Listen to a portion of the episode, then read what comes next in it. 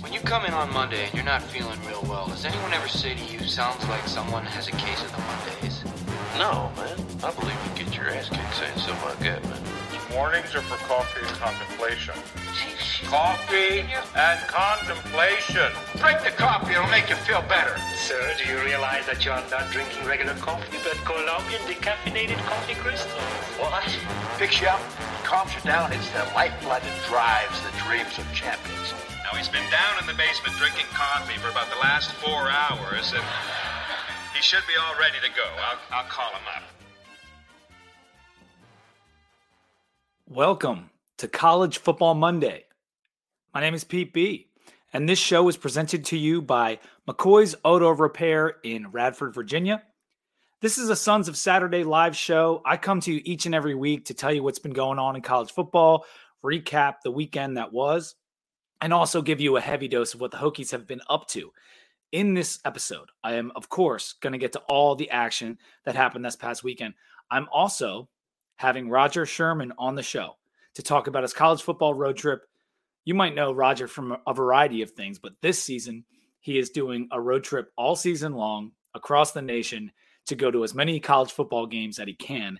And this past week, he was at Virginia Tech for the Thursday night game against Syracuse. So I want to talk to him about his visit and just about his whole deal this season and how it's been going.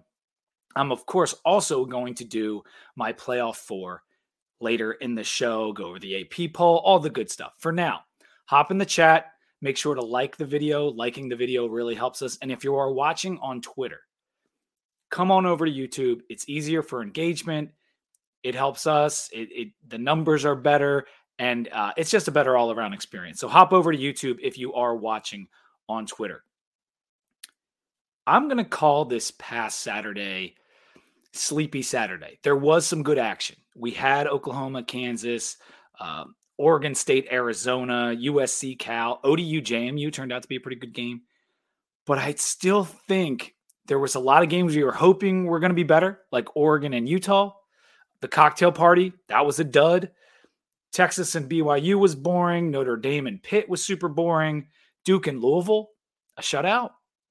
Wasn't expecting that. So I- am going to go with Sleepy Saturday. Uh, it wasn't as scary or as survivally as the last couple of weekends, but there was still some good action. And I'm going to start with the Kansas and Oklahoma game. Rodger will be joining me at 9:15. That is the plan, and I'll add them to the chat at that point. Kansas pulls off the upset against Oklahoma, 38 to 33. This was a really, really good game. Kansas got out to a 14 0 lead uh, I think Oklahoma scored. Then there was a delay. People were complaining the, the momentum for the Jayhawks was going to be ruined by that delay. Well, it it kind of was and it kind of wasn't because Oklahoma did score th- three straight touchdowns to take the lead in the second quarter, but Kansas was only down four at the half. Bean had an awesome sprint to the end zone later in the game. I think that was early in the third quarter, made it 26 to 21 Kansas. And OU took a one point lead after a long drive and a failed two point conversion later in the game. There were two more lead changes in the fourth quarter. And OU was up 33 32 when Kansas went 80 yards in seven plays, about one minute, converting on a fourth and six, got them down to the OU nine, and then they ran it in on the next play. Huge, huge win for Kansas. Hadn't beaten Oklahoma in 18 tries. We're talking back to like the year 2000 here. They tore down the goalposts. They threw them in the lake or the water or the pond or whatever the heck it was. And they did it with their backup quarterback. Now, that's a little bit of a disservice to Jason Bean because that kid is really, really good. But it's true. And he was great despite being a backup. He was really good in the game. And the defense did just enough on third down and in the red zone to win it for Kansas. So OU, I had them in my playoff four. I'll talk about it a little bit later. I really wanted them to pull this win off because I wanted to take them out of my four after winning because I was feeling kind of wonky about it ever since I put them in after the Texas win. I felt like I had to put them in. I felt like the Big 12 had an easy path for one of those teams to get to the playoff, and Oklahoma was undefeated. Well, now they face OK State and Stillwater. They have West Virginia. They got to go to BYU and they play TCU, who is not very good. But that's all before the potential Big 12 game. Big 12 championship game, I should say. So even if they do win out, and even if they do beat Texas to win the Big 12, I still think they could get left out of the playoff if things play out the way I think they could. And I'll talk about my playoff four later. Speaking of that playoff four, Oregon spanks Utah 35 to 6, beat them up along the lines of scrimmage. Utah didn't score a TD in the game and in a game for the first time since 2018. I got that stat from Chip Patterson. That is nuts. The not having a real quarterback finally, those chickens finally came home to roost in this one because pig farmer Bryson Barnes had an 18 QBR and he has played well this year, but not so much in this one. Utah couldn't throw or run. And Bo Nix was great 248 passing, three t- total touchdowns for him, a 95.2 QBR for, for good Bo Nix. Great win for the Ducks on the road. And if you don't think at this point that they're better than Washington, despite losing to Washington earlier in the year, then you haven't been watching. And I'll talk about Washington a little bit here. Very happy to have put Oregon in my playoff four last week. Georgia crushed Florida 43 to 20 in Jacksonville. Florida took a shot early on a fourth down, kind of a trick play. It didn't work, and it was all downhill after that. Bud Elliott's commentary about that play and just about Florida taking that shot, I thought was correct in that, like, Napier was trying to win the game. He wasn't trying to not get blown out, he was trying to beat number one Georgia. And it didn't work, but at least he took the shot. Florida is just not on the same level as as Georgia, and it was clear. And Carson Beck is really starting to look like a championship quarterback, in my opinion. 315 yards, 11.3 yards per attempt, which is outstanding. Two touchdowns, 87.8 QBR, four sacks for the Georgia defense. Although Florida was was doing okay against them earlier in the game, but ultimately they they did put up four sacks for Georgia, and it was 36 to seven. I mean, if you look at the numbers, Georgia, Florida had some yards in this game, but it was 36 to 7 before UF put up two seventy five yard drives. So, not, it wasn't close. It was a nice win for Georgia. The Death Star is almost fully operational, as I put it on Twitter. And I may have to put them back in my playoff grouping. Talk about that in a little bit. Unexpected Pac 12 shootouts was another story of this weekend. Washington and Stanford played a wild one. Washington survives yet again, 42 to 33. Ashton Daniels for Stanford, their quarterback, had a great game 367 passing, 81 rushing, three touchdowns, no interceptions. Ayo the guy who went off for Stanford a couple weeks ago against Colorado, nine receptions for 146 and this one in a touchdown. Tiger Bachmeier, a wide receiver for Stanford. First of all, incredible name. He has to be related to Hank, I would have to imagine. But Tiger Bachmeier, 10 receptions for 95 yards in this one. Penix had four TDs himself, an interception. Polk went for 148 and two touchdowns. But this is two weeks in a row now. We've seen Washington struggle with a lesser opponent. And it's four straight wins by Washington, all by less than 10 points. So they are not dominating their opponents like they were earlier in the year. They got to go to USC next, Utah after that at home, at Oregon State, and then Washington State to finish the year. Somebody's going to get Washington. I don't think they're playing well enough for USC, Utah, Oregon State, or even Washington State to knock them off and give them a loss. And if nothing else, you know, I believe Oregon's going to beat them in the championship game. So that was the first shootout. USC and Cal played a 50 to 49 game. Cal missed the two point conversion to win it at the very end. And this was after USC scored 21 points in the fourth quarter. So Cal was they they had a very good shot and probably should have won this game. Caleb Williams, four total touchdowns for him, 369 yards passing. Fernando Mendoza for Cal, he was pretty fantastic. 292 yards throwing, 48 rushing, four TDs in his own right. It was a strong performance. Jaydn Ott went for 153 and three touchdowns, 7.3 yards per carry. No defense in this game. Over 1,000 yards of offense, but USC, just like Washington, they escape again. Oregon State at Arizona was another great Pac 12 game. Beavers lost 24 to 27. And this was kind of a, a weird one because Oregon State played well. Like they really played well, but we've been talking about Arizona on this podcast ever since Colby came on and said he was friends with the father of Noah Fifita. And Fifita was great. 275 yards, three touchdowns, just the one pick. Beavers had more yards, more first downs, just two penalties, and zero turnovers. But Arizona made a couple big plays in the passing game, two TDs for Michael Wiley, and they did just enough to win the game. Really nice win for the Wildcats. They it's crazy that when we were talking about all the good teams in the Pac-12 at the beginning of this year, Arizona was not one of them. And now I'm looking at the list here. They're better than Oregon State, just beat them. They're better than Washington State, they beat them. They're likely better than Colorado.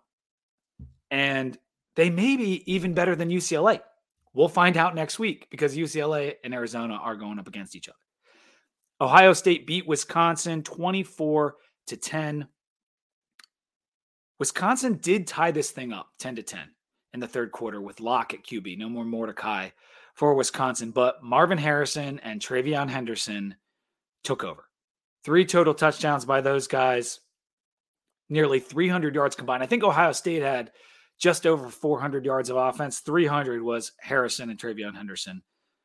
Nice win for Ohio State on the road in Camp Randall one week after that Penn State win. Like they're coming down off that win. They go to Camp Randall and get a win, even though they didn't cover. The spread was 14 and a half against Wisconsin. It was a good win. They overcame three turnovers. That Ohio State defense is for real. And I need to talk about this JMU team and this this ODU JMU game because it was a really good game. O- ODU had a slim lead early. It kept looking like JMU might pull away. ODU kept battling. The Monarchs got down deep in their territory in the fourth and settled for a field goal. Uh, but they couldn't mu- muster anything after that. That was at the point where, like, I felt like J- ODU should have done everything they could to score and take the lead, but they did not. They never got another chance at it. Both QBs played really well. Uh, Grant Wilson, the guy who played us in game one, 277 yards passing, two TDs. McCloud, 340 yards for him for JMU, three touchdowns, but two interceptions. And that helped keep ODU in the game. The wide receivers for JMU just went nuts. Brown and Sarratt both had eight receptions and 135 yards, uh, three total touchdowns for those receivers. And they ate up that 80 ODU secondary. JMU has two road games left Georgia State and Coastal, which should be awesome. The Coastal game should be fantastic and they play UConn and App at home. Now, neither of those teams are good, but UConn's been feisty in games, and App did finally just get off the mat and beat Southern Miss. But JMU has a decent shot at this perfect season, and that is that is wild. Their defense is the real deal. I can see my guest here is in the green room, so to speak. I'm going to add him to the chat right after this ad read. As I said at the top of the show, College Football Monday is brought to you by McCoy's Auto Repair in Radford, VA. Who doesn't love supporting a local family owned and operated business? That's exactly what you get with McCoy's. They were established in 1980 and they offer full service, including major and minor repairs. They can take care of your state inspections. They can take care of your oil changes. They will sell you tires. And that's that's clutch to have a place that you can not only buy those tires, but also get them put on so make sure you head over to McCoy's Auto Repair this season for all of your vehicle maintenance needs or give them a call. The number is right on the screen if you're watching on YouTube, which you should be because we are live here on Monday morning, 540 639 2933. And you can also find them on Facebook. Just like that old Hokie buddy of yours, McCoy's, a name you can trust. And now I'm going to add my guest to the stage here. Hey, how's it going? Welcome to the show, man. Thanks for joining me. Good. Is my audio okay? All good, man. All good. It's it's it's a pleasure to have you. I've been following your your work for a long time, and thanks for man. if you if I'm doing an introduction for you, like I didn't really know where to start because you're most recently with the Ringer, which yep. everyone everyone knows the Ringer, but I'm trying to think of when I you first came into my consciousness. It might have been back with like the Solid Verbal guys. You were doing a lot of work with them, right? Like SB uh, Nation articles, all that kind of stuff. Yeah, I used to work at SB Nation doing college uh, college football stuff for them. So that's that's kind of where I got I got my start on the college football internet writing a Northwestern sports blog and okay. uh, for SB Nation. And the I think attending so many Northwestern football games made me want to go see other team stadiums. So that's that's that's the genesis of my of my project. I think I remember you going to like a Rose Bowl with Ty and Dan back in the day. Is that right? Like you guys were all in a house like somewhere and Oh, we went to uh, we went to the uh, 2016 College Football National Championship. In That's what Airbnb, it was. In a big Airbnb together, uh, and saw Alabama win. Uh, yeah, a, a, very. I'm not. I'm not sure if Airbnb was a thing yet at that point, but I, I feel like there were like 11 bloggers in a a weird house in Arizona. That hit me like yesterday. I was like, wait, he was wearing like you were you guys were having a blast that weekend. You're tweeting out like what you're wearing to the games and stuff, and it just looked like a, like a lot of fun. Your latest endeavor is Road Raj. You are doing yeah. a college football road trip all season long. You kind of stepped away from the traditional journalism or blogging or whatever you want to call it, and yeah. you've been to 28 games now on the season. Yep, nailed it. Uh, 28, uh, and uh, Virginia Tech was number 27. That's uh, right. That's right. Getting getting you set up for the segue, but yeah, I've uh, I'm making videos. I'm putting stuff on YouTube. If you're watching this on YouTube, that means you know that YouTube exists, and you can go over to Road Raj is the handle. Uh, but yeah, I'm just like putting out videos. Um, but really, more than anything, I'm just kind of enjoying myself. yeah, well, that's what I, I wanted to ask you. Games. Yeah, go for it. Like, how did how did this come about? What made you decide to leave it all behind and just go out on a road trip? I know you're I know you're like married and have a dog and everything like that, but uh two dogs. Two dogs. So so what made you want to do this and, and like how are you doing this? so um, mainly it was just like uh, a realization I've had over the last few years that like even though I was professionally employed writing about college football, I had never been to any of the places that I was writing about, and college football um, is such a sport that's about literally the places. Like you know, like just going to Virginia Tech last week. Like so much of it is under is like you have to realize the pocket of the world that it's in and what surrounds it, and and like it's not something you get from just turning on the TV at Thursday night and um, I was writing about it mainly from my couch. I was blogging from home, or or every once in a while I get to go to a national championship game or something like that, and um, which which is awesome, but also not the same as like a home game in at a, at a school stadium.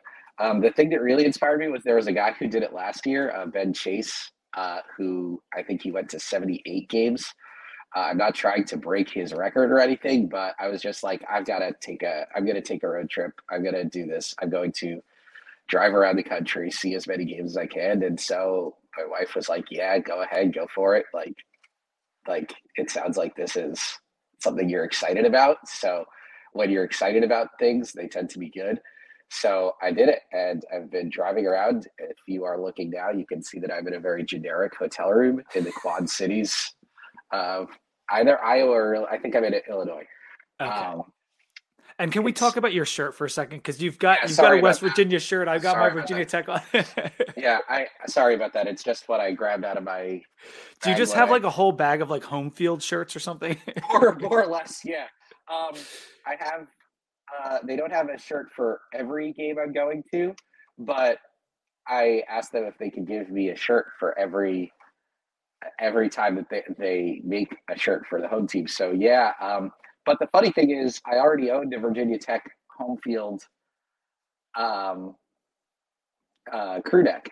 Like I already had that as part of my collection, so they didn't need to give me one, which is really helpful because the logistics of them shipping shirts to me on the road has been iffy. You know, they they have so they have a lot of orders coming in, and I don't know where I will be on a night to night basis. So uh, the Virginia Tech shirt I'm wearing in the in my Virginia Tech stuff that I haven't fully posted yet with the with the fighting gobblers with the turkey's head on them. That that was a shirt that I'd owned for several years because I really like that turkey. Um, but I I never gotten a chance to bring it to its its spiritual home until Thursday. That, that Virginia Tech shirt had been I'd worn it at like Thanksgiving and I would sometimes just wear it randomly around New York but it finally got to come to Blacksburg on Thursday. Yeah, and that's the main reason you're on the show. though I have loved your work, you know, having a re- having a reason to have you here and talk about your experience in Blacksburg is why I, I reached out to you. And let's just talk about a little bit about the game. Uh, what did you think of Blacksburg? How was your experience with Lane Stadium and everything around it? So here's here's the funny thing about going to all these games. Like I said, it's 28 games. Um, to do that in seven in eight, nine weeks, nine weeks, that means a lot of weeknight games.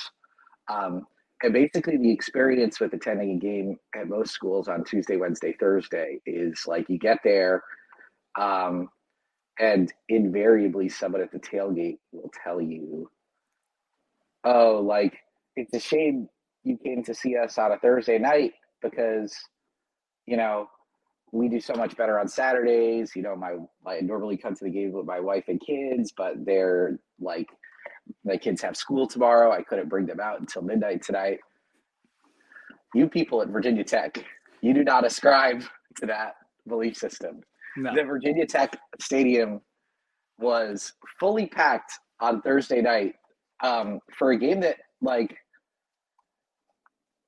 people weren't feeling great about. I and not only was I told it's okay that you came here on Thursday night, people were like, "We invented Thursday nights. This is what we do best."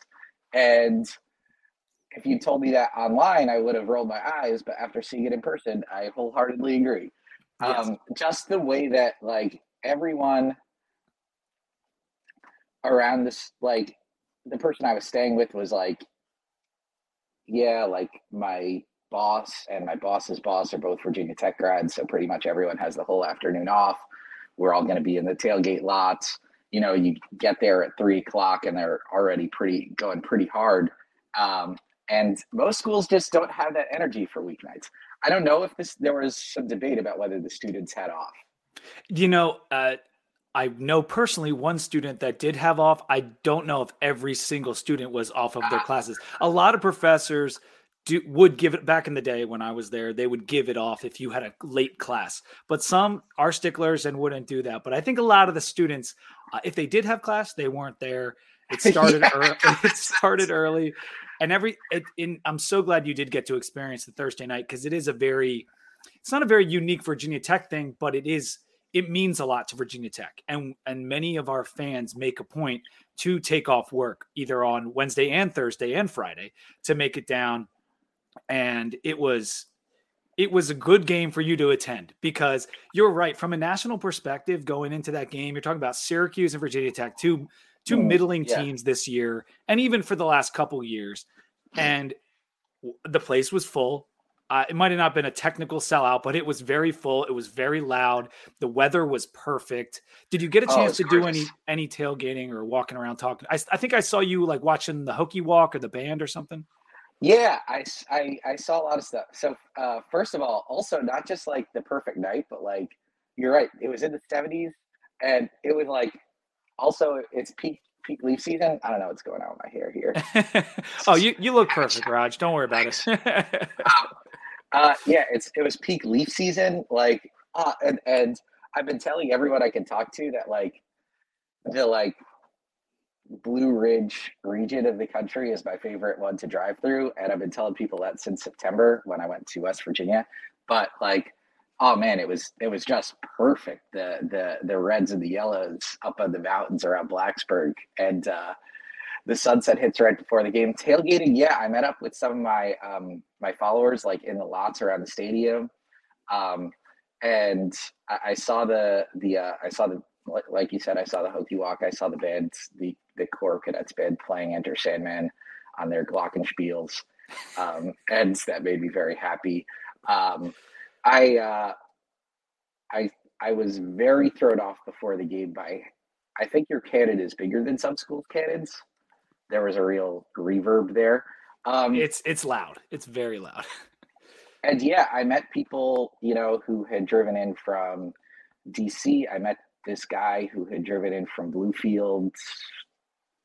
I, I forget what which side of the border he was on. Um, who ended up having nicer seats than the ones that I had access to. So that was that was awesome.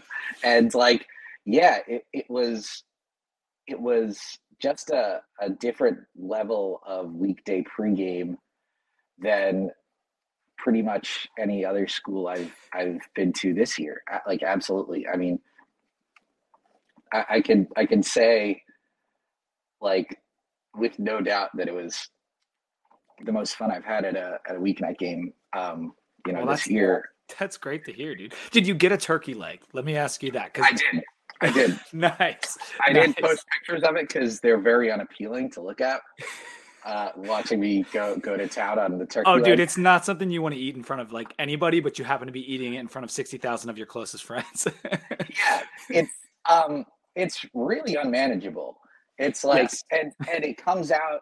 It was too hot to eat for like a solid like ten minutes of game time. Scorching hot. Like, yeah. Um, uh, but it was it was much better than I expected it to be. I think it was like, um, like I think my association with eating any amount of large turkey like that that isn't sliced is like that it's going to taste like Thanksgiving and it's going to be a little dry. But no, they they, they crushed it with that.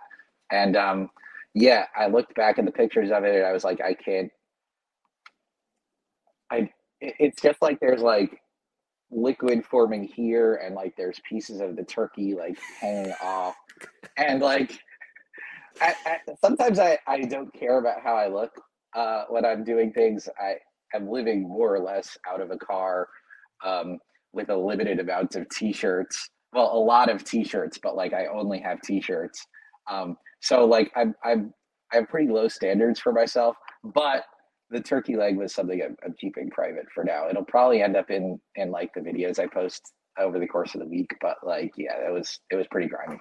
I've had many over the years. They do taste great, but the amount of grease is so oh yeah so much that like I have to I pick and choose my spots. I don't get them every game because it is an absolute freaking mess. It, it seems like a novelty food. Eh, so like the idea that people at Virginia Tech are eating them regularly uh, the laid legs is like it, it just feels like there have to be better methods of consuming food but and then again it's probably the best method of consuming we, food is we need to holding a you know how uh, you were saying about grab it's too hot. We need to create like the turkey leg koozie where like you, you put the bottom of it in like a rubber thing so it collects the grease and keeps keeps your hand off it. Like we we could market that Yeah, like they they have the little tin foil or aluminum foil like around the bottom, and you're just kind of like, ah, it's still like it's still hot to touch.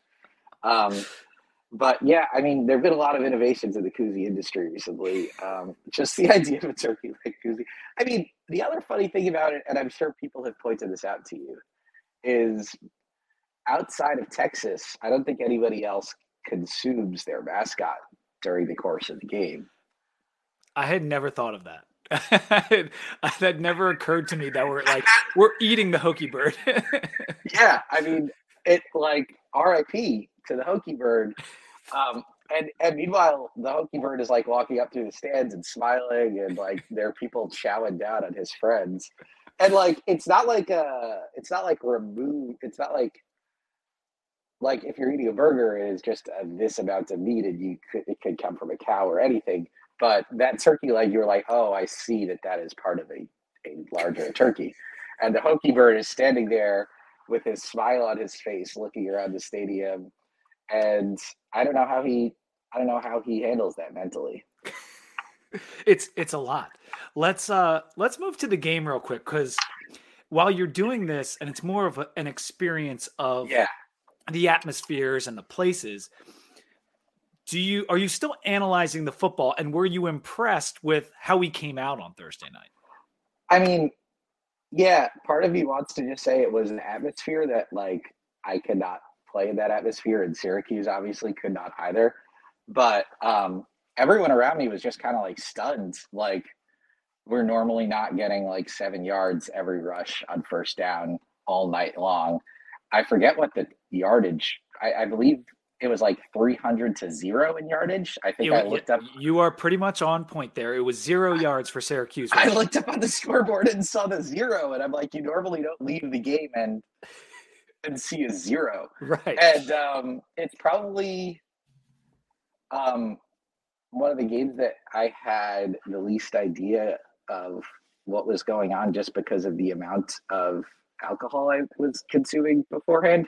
Um, because I knew I wasn't driving after the game, and like I said, you guys do it well. But it felt like, in many ways, I got the gist of it. But the Yeah. the, the the the the I'll give you a lead in. How about this? Uh, it was 23 nothing midway through the second quarter. And right there, it was a sense it was over. That like Syracuse just couldn't do anything on offense. Oh, sorry. Go- yeah, I've got to uh, turn off an alarm that I forgot about. About that. That's okay, Raj. Uh, yeah, Syracuse just couldn't I do can hear you. anything on offense. They punted on their first five drives, Yeah. and and we scored on our first six drives. Yeah. And so it, it was feeling good. And and normally, whenever Tech might get a little bit of a lead these last couple years, it's like, well, when's the shoe going to drop?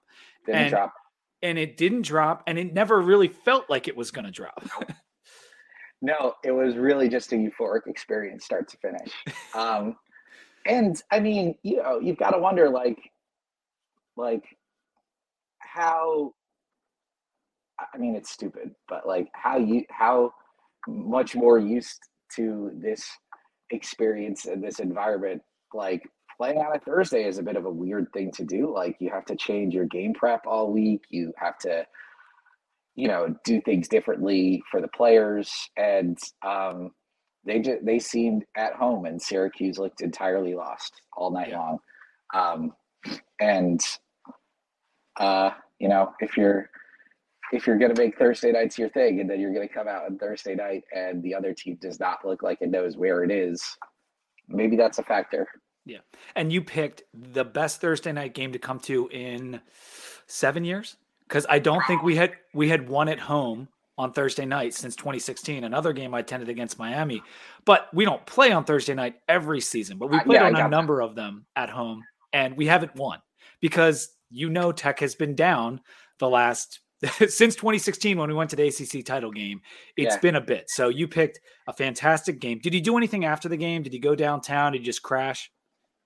Um, yeah, I was staying with um, uh, one of my followers. Like, reached out and said, "Hey, I've got a spot uh, for you." So I pretty much uh, fell asleep in his car, uh, and then had a nice drive back. Part of the thing about my trip is that I am um, uh, driving everywhere, so I I don't always get to go all in on the experience like I did when I had a place to stay. Um, like that night. So uh, sorry that it's it's boring. But No, I, I mean, yeah, you said you like, drank a ton during the day because you didn't have to drive yourself personally. So that's you got to enjoy the day and probably had. I Did got you have to give some bourbon? Uh, yeah, I went to a tailgate that had at least five different bourbons that I had never seen before, and I didn't consume all of them. But I'm I'm not a I I I wasn't fully aware of the different flavors that could be involved. I was like, oh, this didn't make me instantly recoil with when I consumed it. That's not the type of whiskey I normally drink. Um, so that was really that was really awesome. And yeah, I, I uh, you know I feel like I I lived up to the experience. Some parts. Um, the beauty of filming things is that they, the filming is not foggy, just my memory. Yeah, yeah. Uh, I wanted to get a couple questions in before you before you cut Sure. out um, about your trip in general. Are you keeping a ranking system or some type of tracking of all the games you're going to? I know you're doing the videos and everything, but like when when you do these spots, because I know you, you've been on pregame shows and postgame shows and whatever, like, and people say, "What's the best place you've been to?" Like, are you keeping a journal like of the ranks? I don't have an official ranking system. I I know which ones are my favorite, but also I keep on coming up with um, like like you know I can I can tell people that Virginia Tech was the best weeknight game that I went to, and it, it's entirely true. And I feel like that speaks to the experience, it, like in its own right. Um, so I guess I'm like coming up with little terms I have for each school for what they're good at, like okay, that in my head, like, um, and there, then I don't have to keep re-ranking like the best every time, because like I'm say I keep saying the best game I went to and the best like place I saw was when I watched Oklahoma play Texas in the uh, in the Red River game at the Cotton Bowl, which is like its own little strange, its own enormous strange world. Um, like, um, you know, they play at the Texas State Fair. It's not a home game for anybody. There's all this weird food that's being eaten. It's it's it's an awesome place, but I say that's the best thing I've ever been to. But then I'm additionally able to say the best home game I went to was another game. Yeah. Um, yeah. So like, uh, I I don't have an official ranking system. That would probably involve me having to say which one is the worst, which I will not do on camera. Right. Uh, right. Right. well, well, I mean, you can describe them in different ways too, because I was going to say like you met a lot of fan bases over this trip. Like, what would be like the most endearing fan base you met? And I'm not say let's just go outside of Virginia Tech, so you don't have to to use us. Like, was there a, any particular fan base where you're like, wow, those people were great? That's a great question. I keep saying that the best time I had was at um, was at West Virginia and Morgantown. Um, I don't know if that's a contentious opinion to have You among son of a Virginia Tech. I, I feel like you don't have to play each other anymore, but you know, there's always some weird opinions about neighbors. Um, yeah, yeah, yeah. But I, I saw them playing Pitt uh, back way in the early part of the season, Um, Um, backyard it was- brawl, nice. and it was a night game against a rival that they hadn't played at home in a decade, and they and Pitt's Pitt, Pitt still had Phil Jurkovec at quarterback, and he's just really terrible. Um, and they dominated. And yeah, that's the most fun I've had around a group of people all year long because Well, and, they and they're big drinkers down there. The whole like the whole region China. likes to drink a lot, and Morgantown definitely definitely likes to get after it. I saw on your BYU video they gave you this like long donut to eat. You talked the about the turkey leg. Like what what is like the best thing you've eaten since you've been on this trip? You know, I'm going to be honest. The turkey leg might be the best in stadium food I've had. Wow. Like- nice. Like it was um, like some element of like the uniqueness of it, and it was actually really good. And you know, again, I, I, I honestly, I'm, I'm not, I'm generally not drunk at the games, but that has to be a factor into me thinking it was extremely delicious, right? Well, you eat them, you eat them pretty routinely, so clearly, like it's a thing you go back to. Oh, it's tasty. Yeah, they're they're It's very tasty, very good. Yeah. you're, you're not just doing it as a bit, which No. like I think I started out doing it as a bit, and then um, it kind of morphed into uh, not a like bit. if they didn't taste good, we wouldn't go back because it, as we described, it's like nasty. Like it, Yeah. like it's a, it's it's a messy got it. experience. I got it pretty close to the bone, which had to be really upsetting for my seatmates to to be around. But like, yeah, that I honestly, if I, I I think the best food I've eaten in a stadium, that has to be close to the top. The best tailgate was um, LSU.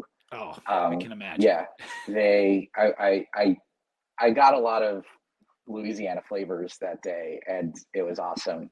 Did you have alligator? No, the- the only place I've had alligator was when I saw Utah playing Florida. Um, because when you play Florida, you have to have an Natural. alligator prepared. Um, so some guy there like got an alligator shipped to him and then roasted it or smoked it, and it it you know it tasted like like food. It I, I it, it didn't have like honestly I was expecting it to have more like gator twang to it Mhm. and it it really just tasted more like you know sort of a generic smoke smoked like chicken or smoked turkey or something like that What was the scariest group of fans? Like, just be like, oh, these people, like, I'm kind of, I'm kind of terrified of what might happen later. um the least happy fans were the ohio state fans really? they were just mad the whole time and they won a game to remain undefeated and are considered the number one team in the country by a lot of people and they were just upset the whole time like they you know they they win the game it's like the biggest game of the year it's like it was i think number three versus number five against penn state i saw them um, they had game day there they had big noon saturday there and after the game everyone's like we're not going to beat michigan like that and i'm like that was you just you're undefeated. Why are you so mad? The scariest. Um, I don't think I felt I feared for my health at any point in this trip. Or maybe Um, just intimidating, like an intimidating environment. That's a good question. Um, I'll have to. Like I would Most- imagine I think it's- LSU is pretty high up there. Oh, like intimidating for the opponent? Yeah, LSU at night. Um, Virginia Tech felt. I mean, no, nobody else plays metal either. Like that. That really helps. I'm not pandering. it, I'm not pandering. I swear. But like, I, yeah, that was like I I I felt the chills there um, when you guys had it going. LSU at night. I don't know, man. It's just every stadium I go to at night feels particularly Mm-hmm. like they did a great they did like the it's just the level of anticipation that people have been waiting to get out all day um so i i've just named you a bunch of night games that i've been to No, but that's lsu you guys morgantown was also a night game Oh and yeah. uh, I, I don't think that'll be true for the MAC games i go to this week though You just went to a snow game. You were at an Mm-hmm. NAIA game of the year in Iowa, That's- right? Yeah, I so I asked my followers which game to go to after the. That's what I do every week. Um, after the Ohio State um, game, I, I felt the need to get off the beaten path a little bit after seeing everybody win. After seeing Ohio State win that game and still end up mad, so I went to this game in Northwest Iowa. Uh, between the number one and the number three teams in the country and the last two defending national champions. Northwestern College in Iowa, which won the national championship last year, and Morningside, which has won three of the last five. Um, and I went there just because the game was good. And they said in the forecast it will snow, but I don't think anyone expected it to snow that much. Like, I liked your one tweet where you were like, "They said it's supposed to snow today. I don't know when it's supposed to come down," and you're like covered in snow. yeah, there was snow up in my beard, like, like just like hanging on there. My hat and and the top of my head were covered. It was really tough tweeting out there. I was really working hard, harder than the football players for sure. I'm surprised like, you had like service. doing well. Yeah. Well, you know, the service was really bad in Blacksburg. Oh, it was Uh, so bad. It was so bad. Uh, and, and uh, it, um, oh, I'm not sure if I've shouted out App State here. App State was another awesome one. I love. I really want to go to a game. huge, there. huge Mountains fan. Yeah. But um, in, in Iowa, I had service because you know there's only three thousand people at the game. True. You know, and um, it was an entirely different world, but the people were just so they've been waiting for this game between these two teams all year long and they were like just ready to go from the morning but like they were also excited to have me in a way that i don't think anyone else has been because like they don't get a lot of outsiders because not a lot of people hear about their programs and they're off the in, like several hours away from any interstates in iowa. So they were just extremely prepared to show me a very good time and um, they gave me a lot of soup because it was 20 degrees outside and like yeah they um You managed to find a place that was harder to get to than Blacksburg. yeah you guys aren't that far from the interstate yeah, it's true. Not since the Yeah. interchange came in uh, 20 years back, that's for sure. no the But- uh, the uh, less less mountains though um in iowa i would say they have like no elevation at all so that as a huge mountain enthusiast Yes. was that was the one downside driving past corn for several and i'm still i'm in uh, i'm on the other side of the river from iowa right now but yesterday i drove five hours across iowa and you kind of get the gist in the first 20 Yeah. minutes What I do love the fact that you're doing this choose your own adventure kind of thing. Like you you have people vote and you Yeah. guys like guys listening, like make sure you're checking out Road Raj on YouTube. Make sure you're you're checking out at Rodger. I don't know how you got the handle at Rodger. You must have been the first person on Twitter ever after Um, Jack. I, I have a I have a slightly misspelled name. It made it a lot easier. R O D G E R. You see, Ah. all, all- the other Rogers are R O G E R. Well, know, like yeah, how for Aaron Roger- Rodgers. Roger Clem. Well, yeah, but that's not his. It's not his Twitter first. Yeah, it's not his It's first. not name. his first name, and, and it has an S in it, Roger. So like you know, like Roger Clemens, Roger Maris, etc.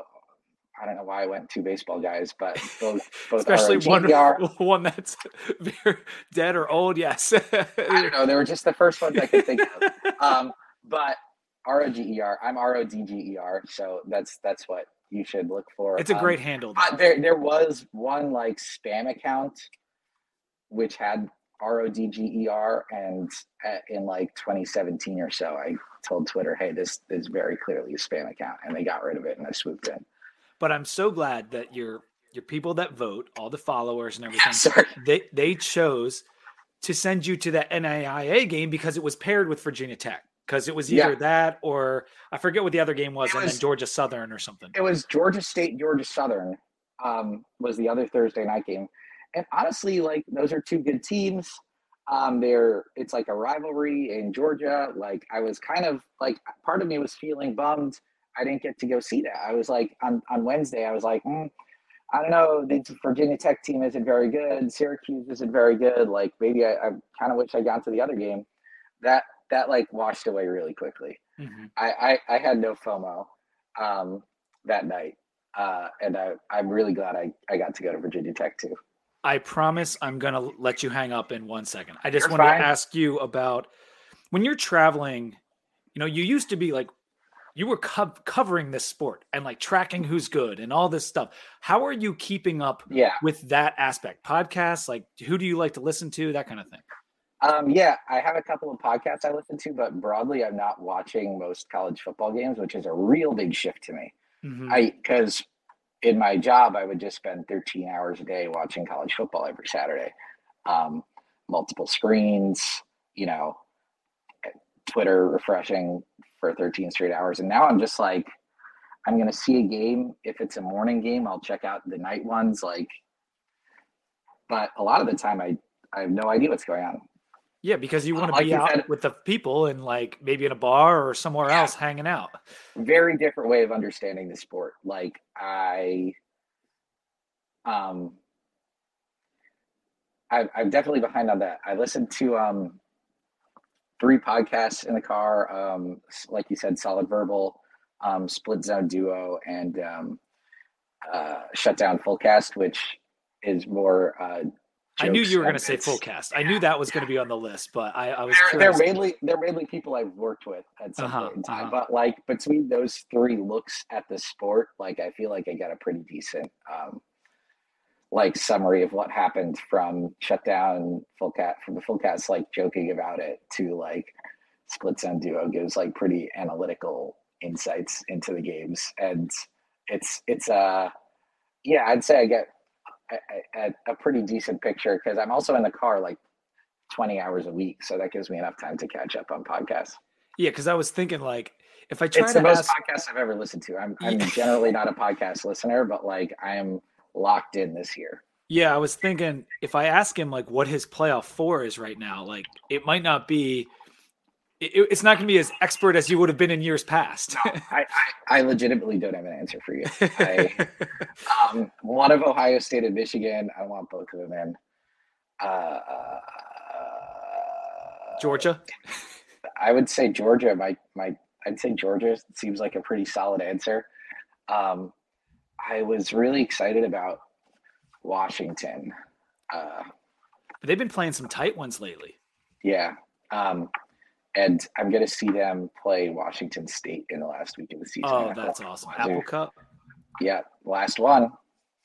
Yeah, that's well, the. I, I'm gonna I'm gonna try to see the. Uh, so this week I'm gonna go to the last game between Oklahoma and Oklahoma State. Um, that's a great game. and then uh, the the last games between the teams in Oregon and Washington that are kind of getting ditched by the rivalry. So that's, and I'm hoping that like these aren't like Apple Cup, even if they're in different conferences, it should still should still happen out of conference. We hope, right? it, it might. We don't know. I, I mean, Oklahoma State has been pretty clear. We're not going to. We don't want any part of this. If you're leaving the conference, like we like you're ditching us, so go to hell. That's so Um, sad, man. It's yeah, it's a bummer. Uh, that's why I'm glad I'm getting out there this year, and I didn't I didn't choose to wait to do this. All right, so I asked you about the podcast. What are you listening to musically? Like, what's your what's your go to music playlist? You classic rock guy, hip hop guy. I know you, there's the Fetty Whopping thing that you've always had. Yeah. You saw Fetty Whopping this year, right? Didn't Yeah, uh, per, uh, it, it was uh, 1738. Uh, Purdue, uh, Purdue lost to Wisconsin. Yeah, that was that was the the gag is that when a score is 1738, I I tweet about it because that's um, I would say that I um, so the car has Sirius in it. It's a rental car, and I just like flip through like I have like two classic rock stations on there, three hip hop stations on there. I have the pop station, which like sometimes you need, but the the the key is there's like they, they have the 90s and the 2000 stations, and you, you really need the throwback jams when you're just mindlessly driving for hours and hours and hours and hours, like the boy bands, the like the like Ja Rule era hip hop songs are really clutch. Um, uh, but yeah, I'll save that's you my. Ja. Rule impression for another time. Can't wait. Like, like, but seriously, like, uh, the the just having a station that's just and you know it's oddly been weird. They have like, I I don't think I had listened to the Beatles in many many years, but like I feel like we used to listen to it in the car on road trips when I was a kid, and they have a Beatles channel, and it just I don't know, something about it feels right when I'm just driving to have like songs that I listened to when I was a child in a car. yeah. Um, so maybe that explains the 90s station too. Well, man, you thank you so much for spending all this time with me and just giving me an insight into your trip. No You problem. You're heading to Stillwater next. Not next. That's where I'm headed on Saturday, but I have I have three games to go to Oh. before that. Oh my God! What are the games this week? So I'm going to the MAC games in Ohio uh, Okay. Tuesday and Wednesday. Okay. Um, I, th- I we're we're still debating whether this should be the plan, but um, there's a game in Wyoming on Friday night, uh, night game in Wyoming, and it might be too long of a drive to do that. And then Oklahoma State, it's about ten hours from Laramie to uh, Stillwater, but It's closer than I would have plan. thought, actually. You know, what the University of Wyoming is located in the southeastern corner of Wyoming okay. so it's um, pretty close to the border with Nebraska. So to get to Oklahoma, I'm more or less just driving all the way across. Well, I'll need to look at the map, but it's it's yeah, It's it's not good. as it's not as far as as as you'd think. There was another part of me that wanted to do the um the uh, there's a game in Lubbock on Thursday, and I was very surprised. Uh, TC, uh, TCU Texas Tech in Lubbock. I'm not going to it; it's too far. But like, I was surprised by how close Lubbock, Texas, is to Laramie, Wyoming. I was Really? like, those those seem like different parts of the world, but Lubbock is all the way in the northwest of Texas, and Laramie is all the way in the southeast. So I'm I'm learning a lot about the geography of the country. I I didn't know um, that Blacksburg was three hours away from so many places. It's three hours away from, so far as I can tell, every place. It's three hours from. Yeah, it's three hours from like- every place except for like DC and where I live, but like Charlotte, uh, ten, a lot of places in Tennessee. Like, yeah, it's it, there's a there's a nice three hour radius. Yeah, but um, yeah, I never really been in in that part of that in southwestern Virginia. Like I had never been there, and it's gorgeous, and I had a It great really time there. And so, so you said thank you for having me on, but like thanks to all the Virginia Tech people for showing me a good time on Thursday. Nice, dude. And I wish you luck. Hopefully, hey, maybe you'll break that dude's record for 78 games. If you're going to Oh, four I- this week. I'm not. I'm not going to get close, but I think I'm going to get to around sixty. Okay. I think I'm going to get to around sixty when we throw in the bowls. Um, That's I, uh, awesome, man. That is awesome. this, I, I think, uh, Do you need to shout out any sponsors right now while you're on the show? um, Hopefield Apparel. I've recently. It's now a Road Rod sponsored by MoneyLion, uh, but Okay. I'm not going to do the whole pitch on here. Um, but yeah, uh, uh, just um, uh, if if you look up Road Raj, R O D G E E on uh, on pretty much every platform, I'm there. So uh, go find my videos and stuff.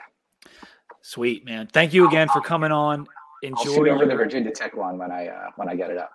Nice, nice. I like it, dude. You have a good day and a safe driving all season long. Good luck this week, man. Thanks for having me, Pete. Later. Wow, that was awesome. Thank you to Rodger Sherman for coming on my show. It's someone I've I followed a long time, and I've had now Spencer Hall with me and Rob earlier in the year, and now we've had Rodger Sherman. So this has been a very cool like college football nerd year for me so far with the podcast. We're going to do a little bit of ACC notes now because I didn't get to the ACC games before I had Rodger on because I was kind of saving them to do all at once. And if you were looking at the landscape of college football this week and which conference had the most fun games. I mean, it was probably the Pac 12, but the ACC was right up there. Duke got blanked by Louisville, so that, that wasn't one of the good games, but it was a ranked matchup. Riley Leonard played. He wasn't good. I, I wasn't expecting him to play after being banged up yet again against Florida State. Just 121 yards passing for for him and no touchdowns, a 32.4 QBR. Jawhar Jordan he's back. He looks healthy. And he went for 163 and two touchdowns in this one on just 21 carries. Thrash for Louisville, seven receptions for 73 yards. Otherwise, there wasn't a whole lot of offense in this in this game. The teams combined for four of 22 on third down. Uh, just just wasn't pretty. Only uh, 202 yards for Duke in this one. 10 penalties, which didn't help them. And Louisville looks strong. That is Virginia Tech's next opponent. The thing about Louisville is I don't know if if Jack Plummer, their quarterback, can win a game when the chips are down because they have relied so heavily on Jordan and his his excellence. It that's what I'm kind of looking at for next week's matchup, but it was a great win by the Cards. This was that was a big win, but I still think they are absolutely beatable by a bird of a different color, maybe a different shade of maroon or red, I should say.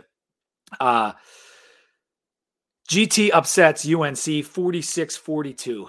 UNC hitting the skids again this year. Yellow Jackets put up 635 yards of offense. It was the most they've ever had against an ACC opponent. They have been in the ACC for 44 years, 43 years and this was the most offense they ever put up against an ACC opponent. UNC they they were often running early too, but Georgia Tech scored 21 24 points in the second quarter, kept battling back the whole time.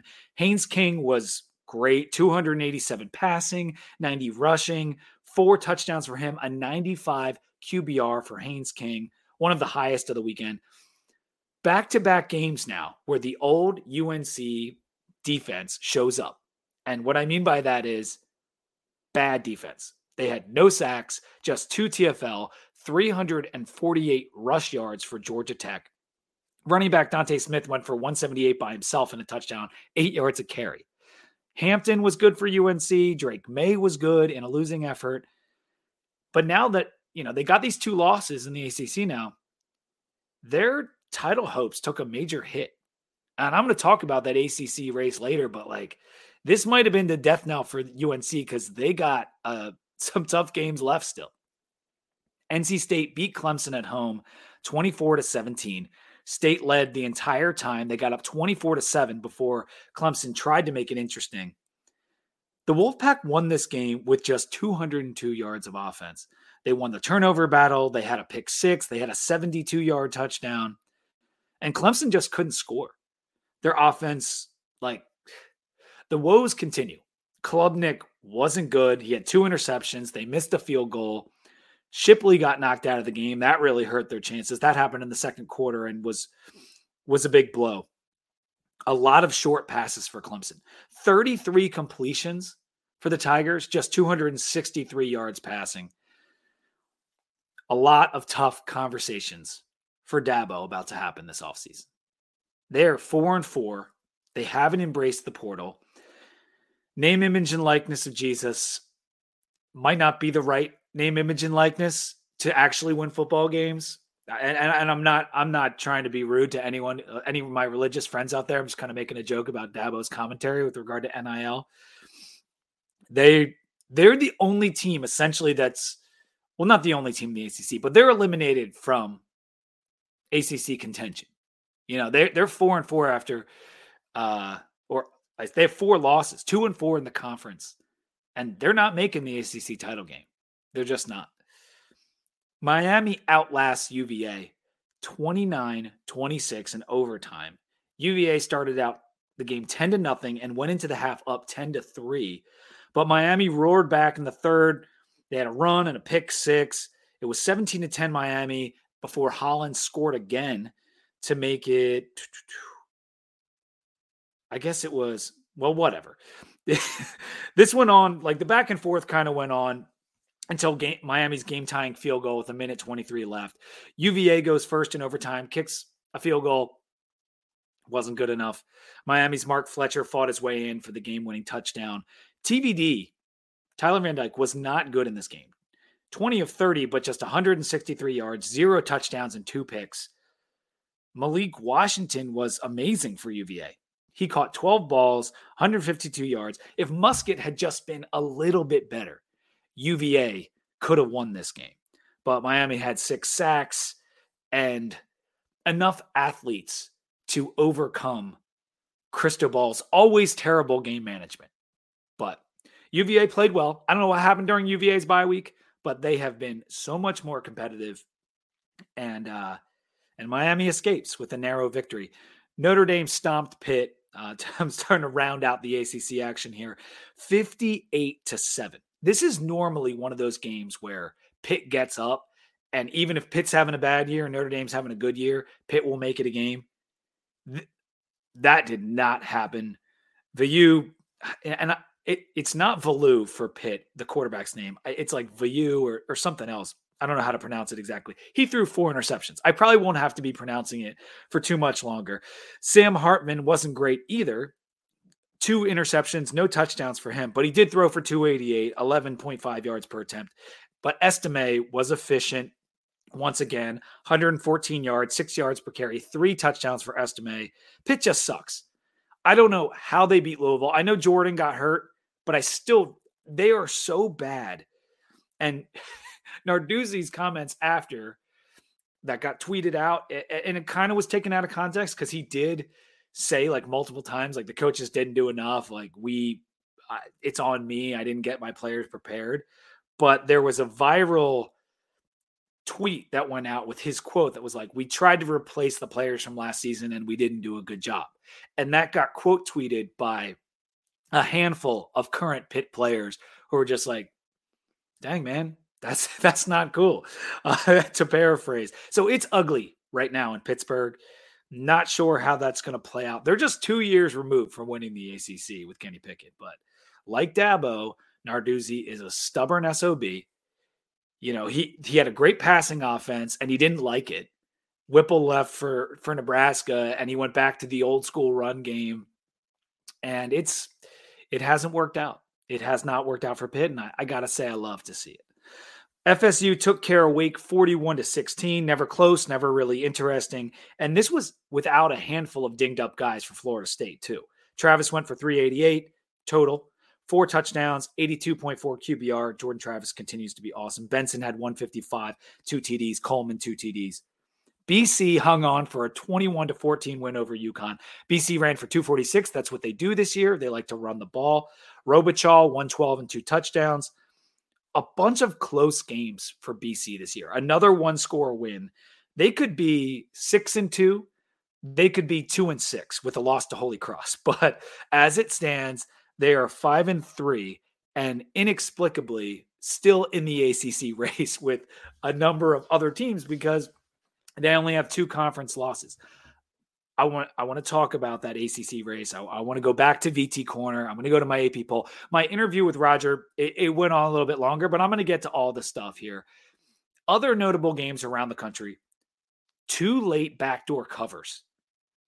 I saw UCLA beat Colorado, but Colorado scored a late touchdown, kind of in garbage time, uh, to cover the game. The UCLA defense was dominant, and that's what's funny about UCLA this year. I don't like Chip Kelly, and the way that they're winning and the way they've been playing is a large credit to the defense, which really isn't his thing. Their defensive line for UCLA is is ridiculous. And you know Colorado can't block anybody, so really well done by uh, UCLA to just dominate on that side of the ball and beat Colorado. Tulane held on to be to Beatrice, but Rice got back in the game. It was 27 to 7 in this game. Tulane had the lead before letting Rice back in, but I had both Colorado and Rice in my pick 'em to cover. So that worked out well for me. Penn State was in a dogfight with Indiana. And that was a game where I, I, was kind of expecting Penn State to bounce back big from the Ohio State game. The spread was 31 and a half. So clearly that's what the nation or Vegas thought. No, this was a fight the whole way through. If Tom Allen didn't play for the tie towards the end, Indiana might have won this game. The Nittany Lions are going to get stomped by Michigan if they don't figure out this offense. I mean, they they got a late long touchdown, which is something that's been talked about a lot, how they never go down the field. But if they play like this, there is it's not just that they won't beat Michigan, it's that they will get embarrassed by Michigan if they play like this. Texas stifled BYU 35 to 6. Maalik Murphy in at quarterback for the Longhorns. He wasn't great, but they focused on the run, did that, did Texas, and uh, the defense was good for the Longhorns. K State continues to roll. This team, they're getting to that wagon status along with Oklahoma State. Kansas State won 41 to 0 over Houston. Houston like isn't just complete trash. Like K State is working people right now. Ollie Gordon for Oklahoma State, another 271 rushing for him in a 45 to 13 win. Both those teams are kicking butt. We get Oklahoma State, Oklahoma later this week. That's going to be sweet. Iowa State beat Baylor. And the reason I'm mentioning that is because Iowa State has moved to 4 and 1 in the Big 12. They have almost as good a shot of any of going to that Big 12 championship game. Matt Campbell has taken those young guys and gotten them playing right Maybe not beating all the best teams, but four and one the conference. Can't argue with it. A&M beat South Carolina. Not good for Shane. He's two and six. The state of South Carolina. A little bit of a rough weekend. Coastal's good, but the two big boys, oh, it's it's not pretty right now. Tennessee beat Kentucky 33 to 27. SMU throttled Tulsa 69 to 10. Future ACC member SMU. I'm a little worried about SMU. All that money they raised in a short period of time, starting to kick ass. Could they come into the ACC and and be in the championship game in a couple years? It, it could happen. Air Force stays undefeated, beating Colorado State in the snow 30 to 13. And that was with State wearing those sweet uniforms, but Air Force stays undefeated. Boise whipped Wyoming, which is a result I was not expecting on the blue turf 32 to 7. I thought Wyoming was still the best team in the Mountain West. I may be wrong about that. Liberty, undefeated still, beat Western Kentucky 42 to 29. Ugh, Liberty. And Sam Houston still winless after failing to beat, I think it was UTEP. The Fighting Cornelsons couldn't get it done. AP poll. Let me show you what I got here. All right, you will see JMU moves up to number 23 after their win. Just two ACC teams ranked this week that's that's largely due to the conference cannibalizing itself. FSU is at number four, Louisville at number 15, and UNC and Duke have dropped out. Six teams each from the Pac 12 and the SEC. The top one loss team in the country is Oregon, followed by Texas and Alabama. Oklahoma drops to 10 after their loss, and they play OK State, as I mentioned, who isn't ranked, but Oklahoma State is technically number 26, just behind Kansas State, who does get into the rankings. Notre Dame is the top two loss team, right in front of LSU at number 12 and 13. That's that's Notre Dame and LSU, 12 and 13. But like, why isn't Louisville in front of Notre Dame? One, they beat Louisville. They beat Notre Dame for one thing, the biggest thing. Second of all, Notre Dame has two losses. Louisville has one. I know it was to Pitt, but like, come on, they beat them and they have one less loss. It is ridiculous that Louisville isn't ahead of Notre Dame uh, I don't, and and maybe you could say LSU is better than Louisville. I, that, I'm fine with that. But Louisville literally beat Notre Dame. They it wasn't particularly close. Louisville should be ahead of Notre Dame in these rankings. That's what pisses me off this week. Uh, undefeated Air Force number 17. Utah dropped to 18. I mentioned JMU at 23 and Kansas State at number 25. Let's go back to VT Corner quickly. I talked a little bit about it with Rodger. We talked more about the atmosphere and everything. Hokies won 38 to 10 it wasn't even that close. We settled for a handful of field goals. That touchdown that Syracuse scored, I mean, it was in the second half where we really weren't even trying much. Kyron wasn't sharp, totally sharp in this one, but he did just fine considering how our defense was playing and how we were working the run game. 15 of 24 for Drones, 194 to touchdown, 56 yards rushing. So I said he wasn't sharp, but like he still went for 250 total. Malachi actually matched him in touchdown passes because of that sweet trick play we ran.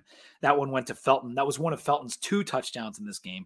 Tuten was awesome running the ball, 118 and a touchdown, 6.6 yards for carry per carry, for Bhayshul, consistent chunks of yardage because he really didn't have a long run. He was just getting seven, eight, 10, like every single time he touched the ball. Malachi added 87 yards rushing. As a team, we ran for 318. That was the most on the ground since the UVA game in 2021, which I I didn't even really remember that we ran for that much that game. But really nice rushing performance in on defense because we allowed zero yards rushing on defense and 318 on offense. And the defense really was lights out all night. Just 137 yards total given up and eight sacks. APR, he was shot out of a cannon early. He he went to the side, did the spin move, forced a bad throw or uh, forced the intentional grounding right off the bat. He had two sacks in the game. Syracuse was 0 for 9 on third down. So if it felt like they were never on the field, that's because they weren't. They only had the ball for about 18 minutes of the game. It was our most time of possession, I think, since pre Beamer in a game. I, I, will fact check that when I go do my pod with Robbie later in the week, but it was just a dominant, dominant performance. I was trying to remember the last time we owned someone this badly because we played well in the weight game, played well in the Pitt game, but this kind of domination, you have to go back to the back to back shutouts eh, on Bud's like kind of swan song when Bud was retiring. We beat Pitt 28 to nothing, but the Georgia Tech game, I think, was the one that reminded me of the most 45 to nothing. We beat Georgia Tech in 2019. GT only had 2.39 yards per play. I think Syracuse was over three in this game because they ran so few plays. It was the second fewest plays since 1987 that we had faced. But yeah, if you're looking for a game that the last game we dominated this badly, I would say it was the Georgia Tech game from 2019. Robbie and I will talk more about the Syracuse game and about the big matchup with Louisville on our Wednesday night show this week.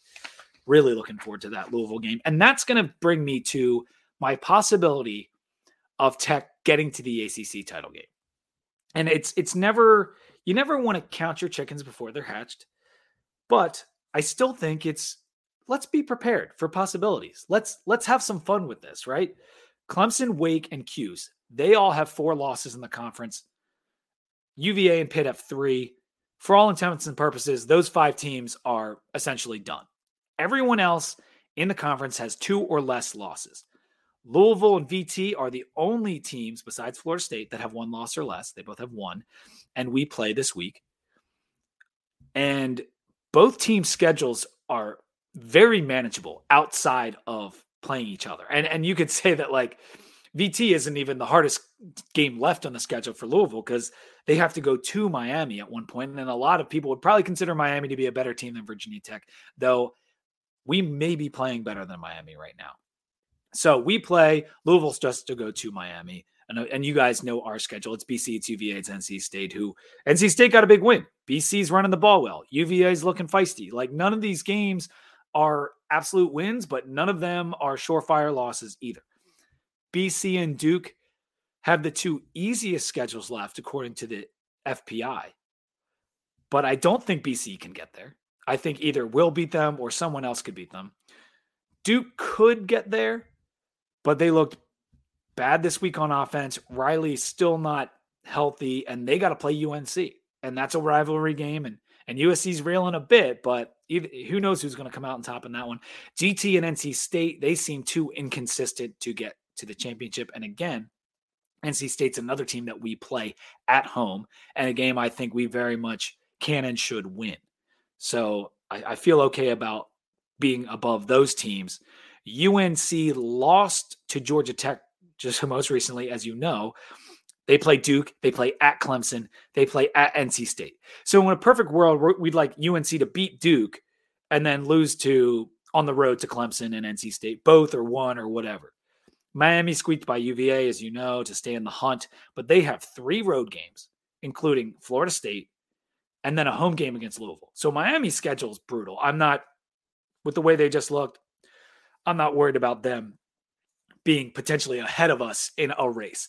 But for us, it, it comes down to this weekend. If we want any shot of going to the title game, we have to beat Louisville on the road. And that is an extremely tall task. Louisville looks like if you're handicapping it, they're the team to beat to go to the ACC title game and face Florida State for number two in the ACC.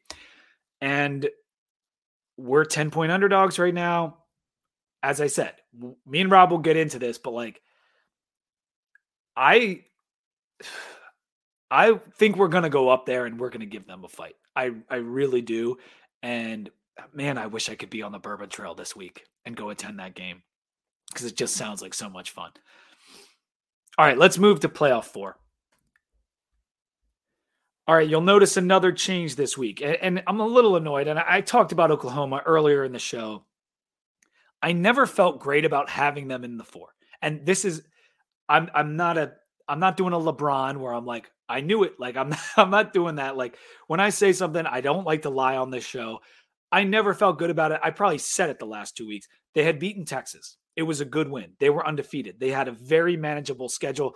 Really, the biggest hiccup at the time when I put them in was Kansas on the road. But now, with the way Oklahoma State's playing, Oklahoma's probably going to lose that one too. Anyway, Oklahoma is out. Georgia is back in.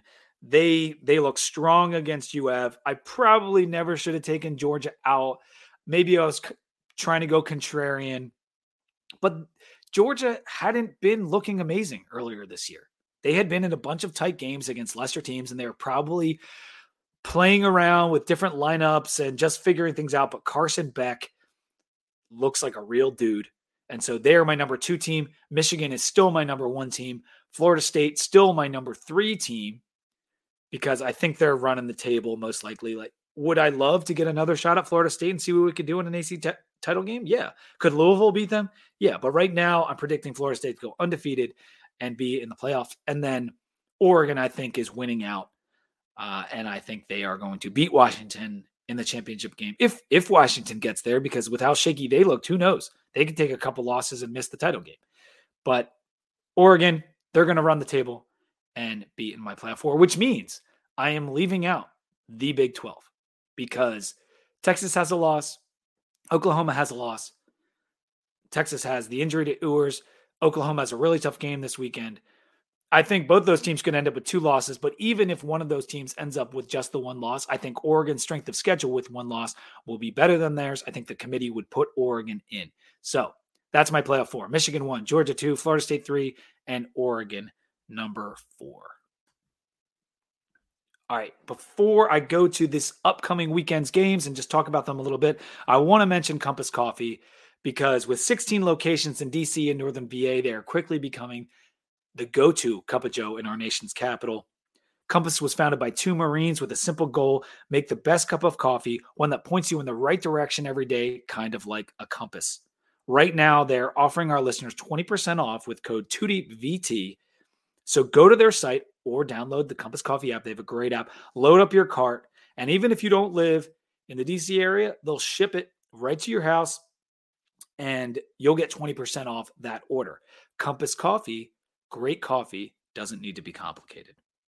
Week 10 games. VT at Louisville, I already talked about it. Louisville, 10 and a half point favorites right now. I feel good about the Hokies. Mizzou at UGA. Georgia, 16 and a half point favorites. That's a big game. Mizzou has a good quarterback. They've been a feisty team. This being in Athens, I think Georgia has geared up at the right time to face a pretty solid Mizzou team, and they'll probably take care of their business. Notre Dame at Clemson.